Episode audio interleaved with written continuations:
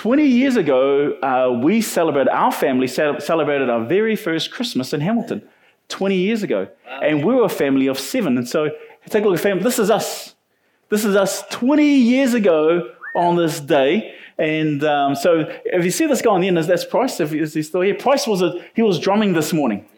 He was drumming there, and he's got a, he's obviously loves his brother Hans, and Hans is normally in Power Zone, and there's Samuel, and he's, he's at work. Samuel there, and Shawnee, our eldest daughter, and, and I'm holding Orlena. She was one in that photo. We celebrated her 21st last month. Yeah, yeah. It's amazing what happens. And look, you're probably looking at me, and goes, "Wow, you look exactly the same." Yeah, yeah. It's amazing what Photoshop does, eh? You know, anyway. and um, Portal's taking the photo because this is back in the days before phones. You didn't have selfies back then. Man, you were trying to get a, you're do a selfie with your camera. It just doesn't work. And, and that's her there. But uh, but this is, but you know, after 20 years, our tribe has grown, and just like us, just like you, Elliot, yes. we celebrated our Christmas yesterday. Oh yeah. And uh, we were blessed. It didn't even rain where we were. We were totally blessed. We had a great time. But our tribe has grown in 20 years. So we went from seven of us to a family of 21 from my family. So this is us yesterday. 20, you know, so we went from our first Christmas, just the seven of us, to 21 of us in, in the photo. And we had five kids, and we added two more, and, um, and grandchildren and so forth. So this is us. And there's Paul, she's in the shot. There you go, because we've got, she can take photos now. There, there we go. That's us. But this is what we do as family, right? We multiply. We multiply. And we can go to the Promise King um, slide there. Here we go. Sure, you don't want to be looking at us all, all, service. So, but this, but this is what we do, right? Uh, we multiply, we, we grow, and we we keep moving. But sometimes when you turn on the news, I don't know about you, but every time you turn on the news, it seems like the world is on fire. Seriously. Like p- people being murdered, people, robberies, and, and all sorts of things. The, um, the world seems to be, wars are happening everywhere. And then you've got this climate change and all these things, and, and young people worried that the, the, um, that the world is, is not going to be around because it's our fault. well, this is my conversation with my daughter that's kind of coming out. And, and, and you kind of think, oh my goodness, what kind of world are we leaving our children? And maybe you're here and you don't even have kids, and you're like, you're thinking to yourself, well, what, is there anything else? And it can seem like there's no hope. The news certainly tells us there's no hope. But this is why we have Christmas. This is why we celebrate Christmas, because there is hope. In the darkness, in the turmoil, in the struggle, there is always hope. And this is the story of the Bible. This is why the Bible is important. In fact, when we open up Scripture, it's a, it's a story of humanity right from page one. Page one, God creates Adam and Eve, creates humanity, places them in a garden, and basically their job description is to be the image of God. We are made to image God, to reflect His goodness to those around us. We, we, that's what we, we're reflectors of who God is. And he he places Adam and Eve in the garden, and he says, "Look, you can you can trust in, in you can trust in me and my definition of what's good and evil, or you can trust in yourself. And what do humanity do? How well do we do? Has anybody heard of Adam and Eve? You know, they seized the opportunity to redefine good and evil for themselves, and they took bite of the fruit. So we're not going to trust God. We're going to trust in ourselves. And humanity failed. And we failed. And we find ourselves in sin. And we find ourselves away from God. Not because of what God did, it's because we don't trust God. Because who I trust is me. And I don't trust anyone else. But God doesn't give up on humanity. Because right in the garden, God enacts a plan and he speaks to the snake. And he says to the snake in Genesis chapter 3, verse 15, that that snake, that, that, that, that supernatural creature that deceived humanity. And he speaks to the snake and, he's, and he said in Genesis 3, verse 15, and I will put enmity, I will put hostility between you and the woman, and between your offspring and hers. And in Hebrew, it's the word seed. Between your seed and her seed. And he will crush your head, and you will strike his heel. And it's like, what does that even mean? Like, who is this promised seed? That even though humanity turns their back on God, God never turns his back on you. And he enacts a plan of redemption. And then we get to Genesis chapter 11, and, and humanity turns their back on God again. If you know the story, it's, a, it's, it's the Tower of Babel, where humanity says to God, you know what? We're going to do the opposite of what you told us to do. And we're going to do, do it our way, and we're going to build our own tower. And, and, and it's kind of like God giving, uh, it's kind of humanity giving God the middle finger. So we don't need you. We turn our backs on God. Does God turn his back on us? No, he doesn't. We get to the next chapter, in chapter 12, what does God do? He then, he then calls to Abraham, says, Abraham, through your family. And Abraham's family becomes the children of Israel, the nation of Israel. He said, Abraham, through your family, through your family will, will bring blessing to the nations. So God enacts a plan of redemption for humanity through Israel, through Abraham and Israel, through your children. And Israel finds themselves in captivity in Egypt. So God saves them. He takes them to Mount Sinai, makes a covenant with them like a marriage, and, and saying, I will be your God and you'll be my people. And he said that you'll be a nation of priests. What's the job of a priest? The job of a priest is to, is to is the mediator between God and the people and the people to God. And so you'll be a national priest, that you'll represent me to all the nations, that, that you'll live in such a way that all the other nations say, we want, we want your God to be our God. This was Israel's, this, is, this was their, their, their, what they're supposed to do. But how well does Israel do when we read the narratives in Scripture? And when we begin to read the narrative in Scripture, Israel failed as well. Humanity failed in the garden. God calls the nation of Israel and they fail. So then God selects a line within the tribes of Israel, a kingly line, and he speaks to a man by the name of King David in 2 Samuel chapter 7. And he, says, Your house and your kingdom will continue forever. Because God saw hope, God never gives up and that, that a king will rise. And this king will, be, will, will come in such a way that the nations of the world will come and put their trust in him. So now this promised seed is the promised king. Is the promised king. Now, when we look at King David's life, if you're familiar with the Old Testament, how well do, does the line of David do? The line of David, you know, David, you know, the kings, their, their job was to, to lead the people in the obedience of Scripture, to worship Yahweh, our Redeemer. How well do they do? They fail as well. Instead of leading um, people to God, they lead people away from God and begin worshiping other gods. They fail as well. And, and because of that, they find themselves in, in exile in the land of Babylon, away from everything. And they find themselves they've lost all hope. But the prophets begin to speak of a new hope that is coming. If you're looking for a title of today's message, it is A New Hope. A New Hope. They begin to speak of this, and, and the prophet Isaiah, chapter 7, verse 14. We looked at this last week. Therefore, the Lord Himself, therefore, Yahweh Himself will give you a sign. Behold, the virgin shall conceive and bear a son, and you shall call his name Emmanuel. Emmanuel. God is with us. God is with us. So even through Israel's failure, God has not given up on him. God, and He promises that through this promised seed will come through the line through Abraham and through the line of King David, and he will bring salvation to the world. But somehow he's this God with us. What does it even mean? That this child's going to be born of a virgin, and this child is going to be God with us? What does it even mean? And so as we read scripture, if you read, if you read right through, I love reading the Old Testament. I'm in, I'm in, I'm in Isaiah right now. But when you read the, the Old Testament, it's kind of like you see, it's about humanity. Humanity failed. So God calls Israel. Israel fails. So God calls this line King David's line. They fail. And now there's this promised king of a child to be born from a virgin, and he'll be called God with us. What does it even mean? And then the story ends.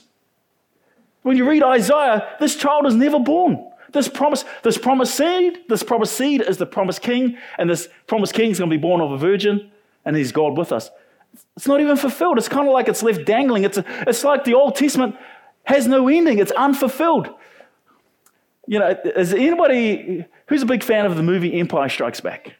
It's a great movie, one of the greatest movies ever made. Love that movie.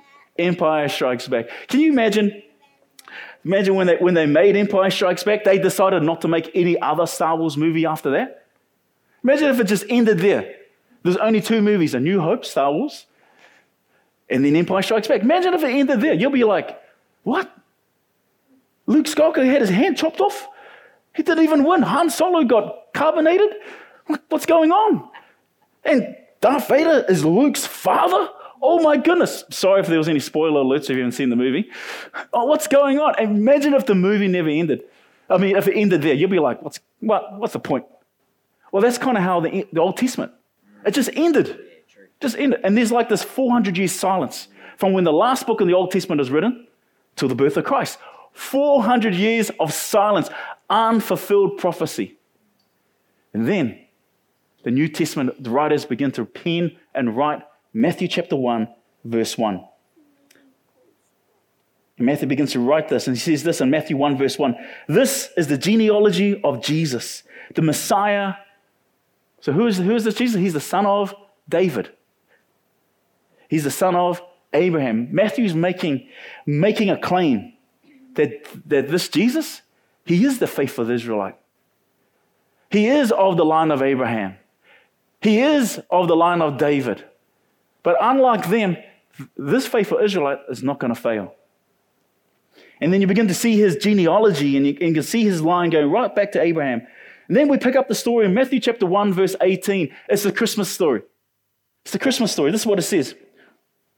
This is how the birth of Jesus the Messiah came about. His mother Mary was pledged to be married to Joseph. But before they came together, she was found to be pregnant through the Holy Spirit. It's really interesting how engagements work in, in um, the traditional um, ancient um, Israel. So, what will happen is that for, for marriages to come together, it's not a celebration of a man and woman come together. It's not their marriage, it's actually the marriage of the, of the parents.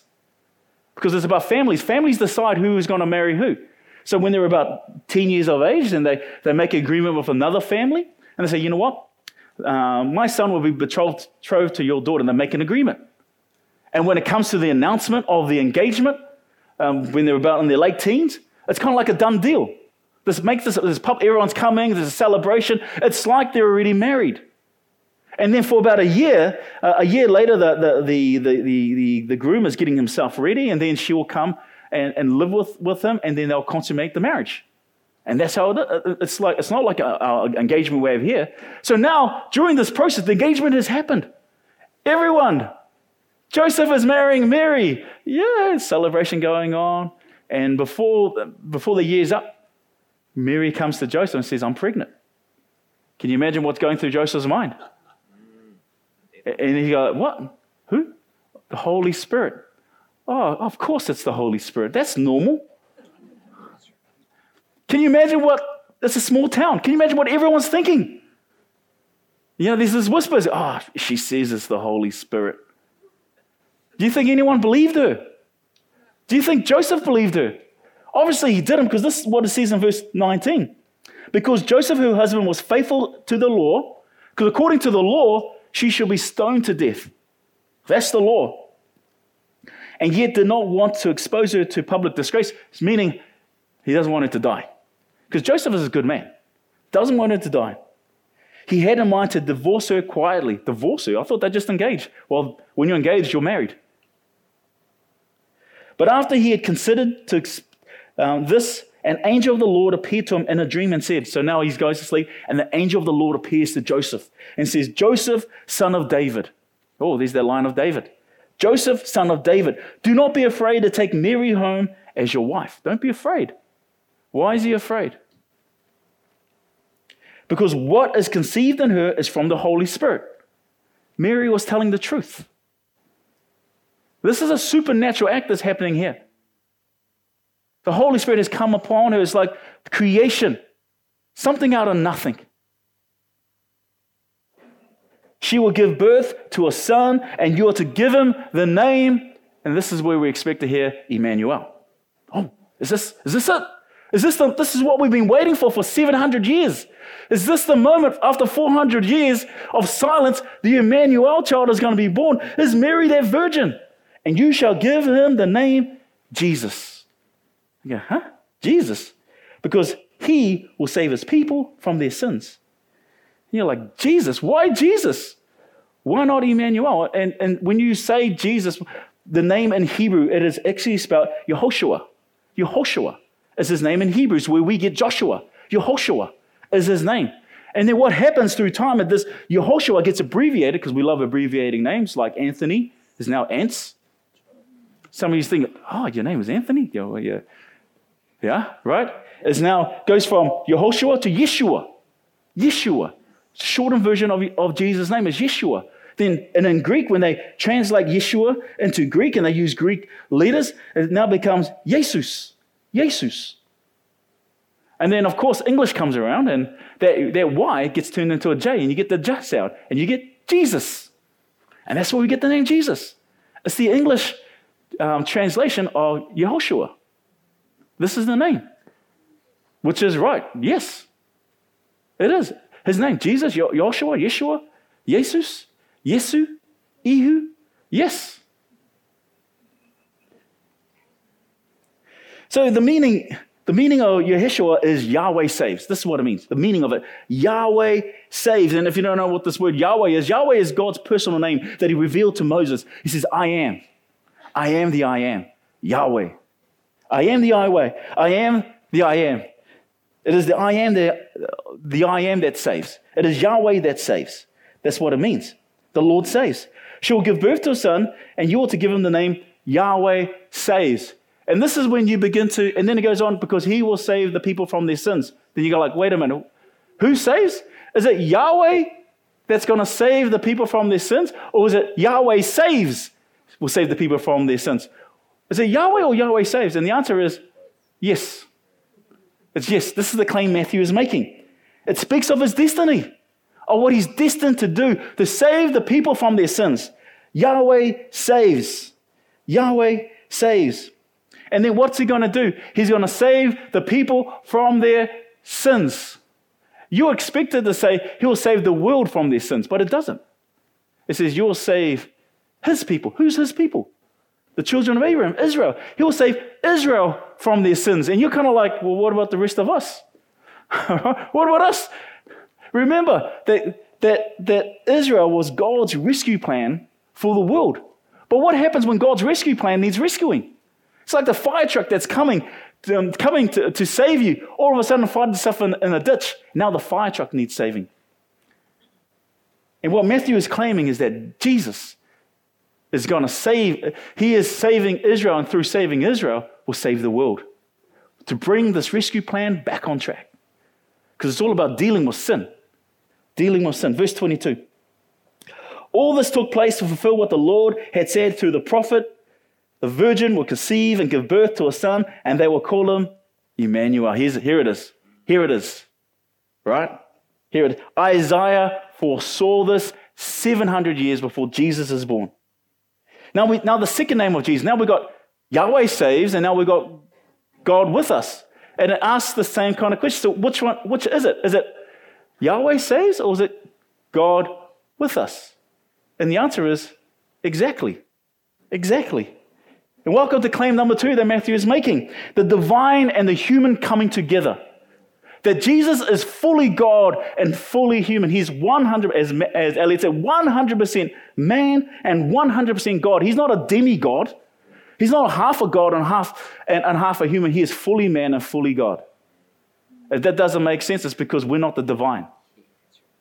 I remember someone knocking on the door and, and, and, and someone was had I was only 18 years of age and asked me this question, and I was going, "Oh," he asked me, "Do you believe that that uh, that, that Jesus uh, is God in the fullness?" And I go, "Yeah, I believe that." And he goes, "No, no. How can that be? How can the Father and the Son be the same? Like oh, when I go home, I'm not the same as my son." And I was going, "Well, can God do anything?"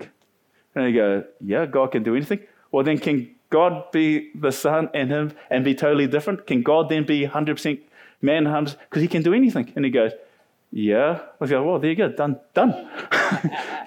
I, was, I, was, I remember answering this question. I have no, I had no, I knew nothing about God. That's the only logic I had. God can do anything, and we try to work it out. I don't know about you, but I, there's only so much I can I know about. And this is the claim that, that, that Matthew is making that Jesus is God in human form. This is the claim he makes. This is his identity. What does it mean that God is with you? What it means is that, that, that, God, this God revealed in Jesus, is not content to leave humanity as a failed project. God is not content to leave you in your sinful state. God is not content for you when you fail just to leave you. Well, the, the tough luck. But He loves you so much. He loves you just as you are, but He loves you too much for you to stay in your sinful state. And He does something about it. He becomes God with us. Verse 24 When Joseph woke up, he did what the angel of the Lord had commanded him and, and took Mary home as his wife. But there's, there's a, and normally that this is when they consummate the marriage, but he doesn't. But he did not consummate their marriage until she gave birth to a son. And they gave him the name Jesus. Jesus, Yehoshua, Yeshua, Yesu, Ihu, Jesus. So, how is he going to save? How is he going to save? How is Jesus going to be God with us? What does this all mean? And this is leading up to the story of Jesus on the cross into the resurrection. It's all leading this way. And it's what God said to the snake, saying that he will strike your head and you will strike his heel. That Jesus overcomes evil, the crushing of the head. How he overcame evil is to allow the seed of the serpent to strike his heel. And on the cross, he laid down his life to absorb your sin into his life, into his body. And on the cross, he died to set you free. So for Christians, God is not an abstract concept. He's not some abstract concept. He is not the big guy upstairs. He's not the man upstairs. Who is God? He is Jesus. How do I know God exists? Jesus. Jesus is not some, something happened in the past, He is our contemporary. Jesus is the hope of the world. So, what does this mean for us? It means that we need to be aware of our own sin. We need to recognize our sin. Recognize your sin. What does sin mean? Like you're sinning. What does sin even mean? Sin simply means to fail. Sin means to fail. Moral failure. It's not talking about why you fail or how you fail or anything else. It just simply means that I failed. See, the goal of a human being is to reflect God's goodness to those around us. And quite often we do a poor job of it and we fail. There's probably a whole bunch of you here saying, well, you know, yes, I've screwed up, but I'm, I'm not completely evil. I'm not a horrible person. But you know what's really interesting is that when we begin to examine our own life, and what's really interesting is that all of a sudden I start to minimize how screwed up I am. Like, actually, I'm, uh, yes, I'm screwed up, but, but we always give a reason why. The reason why I'm like this is because this happened in my life. The reason I did this is because this, we always got an excuse. We're really good at minimizing how bad I am. But you know what? We're really good of identifying how screwed up everyone else is. We're really good at looking at everyone else going, wow, that person's really screwed up. Can't believe we're friends. Can't believe that I even sit next to Elliot. We're so good at, at, at, getting the microscope and looking at everyone else. We don't see what's going on in our own life because we justify it.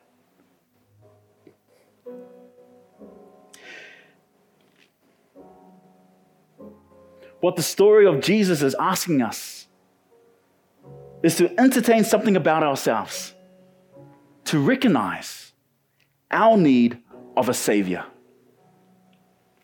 that I'm in such dire need, that I'm in su- I need help, along with all humanity, and that the rescue and the solution for the human problem can only come from outside of ourselves. Because we've tried to do this. We try to be good. We've tried good projects. Just look at our human history. How well did we go at trying to be good? Here's why the solution must come from outside of us. Because we've tried. We've tried, honestly. No matter how good we try to be, we don't even live up to our own standards. How many times do we feel crushed when we did that thing again that we promised that we'll never do, and we did it again? We can't even live up to our own standards, yet, let alone put other people up to some, some standards that we have. And we have all these social acts like acts. Remember the acts of random kindness? Remember that came out thing? Acts of random kindness. We just got to go out there, be kind to people, and put money in, in, in, in random strangers, put money in their car meters. Acts of random kindness. Give someone random flowers. Be, this, if we do that, the world will be a better place. Or, or during the pandemic, is be kind. Be kind. And look how kind we were during the pandemic. Or just be good people. Be good to people. Yeah, that's what we need to do. Get t shirts, be good to people. And, and, and the whole idea around it is that we don't need God. Because if we just be good to people, it will solve the world's problems. That makes sense, doesn't it? Just be good. It's going to solve everyone's problems. If we're good to everyone, we don't need God. We don't need religion or any of that rubbish. All we need is to be good to people. Problem with that thinking is it's, it's not, it's naive, very naive. Why do I say that? Why is that? Because it doesn't get to the heart of the problem. Firstly, I can choose to be good to people, but quite often I'm very selective of who I'm good to. I'm very selective. And if you're honest, you're very selective as well. How, how often do, are we selective? We're good. I'm going to be good to people. See someone on the street whatever, we walk past them. Why? Because I'm selecting. Uh, because obviously that person, they're going to use all their money for drugs. So I'm, I'm justifying why I need to be, you know, we justify. Really good. Really good stuff like that. And secondly, we're all a mixed bag of good and evil. Even the mafia boss who orders assassination will buy flowers for his mum on Mother's Day. We're just a mixed bag of good and evil. And we don't see it in ourselves. And simply telling us to be good to each other totally ignores the fact of the, conf- of the, the really complex conflict of what is good. Because millions of people die around the world because of good, this idea of what is good. See what's happening in Israel between Hamas and Israel. Both sides are doing what they're doing because they believe it is good. When Hamas invaded Israel on October the 7th and they, and they purposely killed babies in their cot, killed children, women, you name it. Their motivation wasn't of hatred. Their motivation was because they were doing what they thought was good. And this is the problem. When we define what good is, what does good look like? My good is truth. My truth, right? You're not going to tell me what truth is. What does that sound like? The Garden of Eden, where we decide what is good and evil in our own eyes.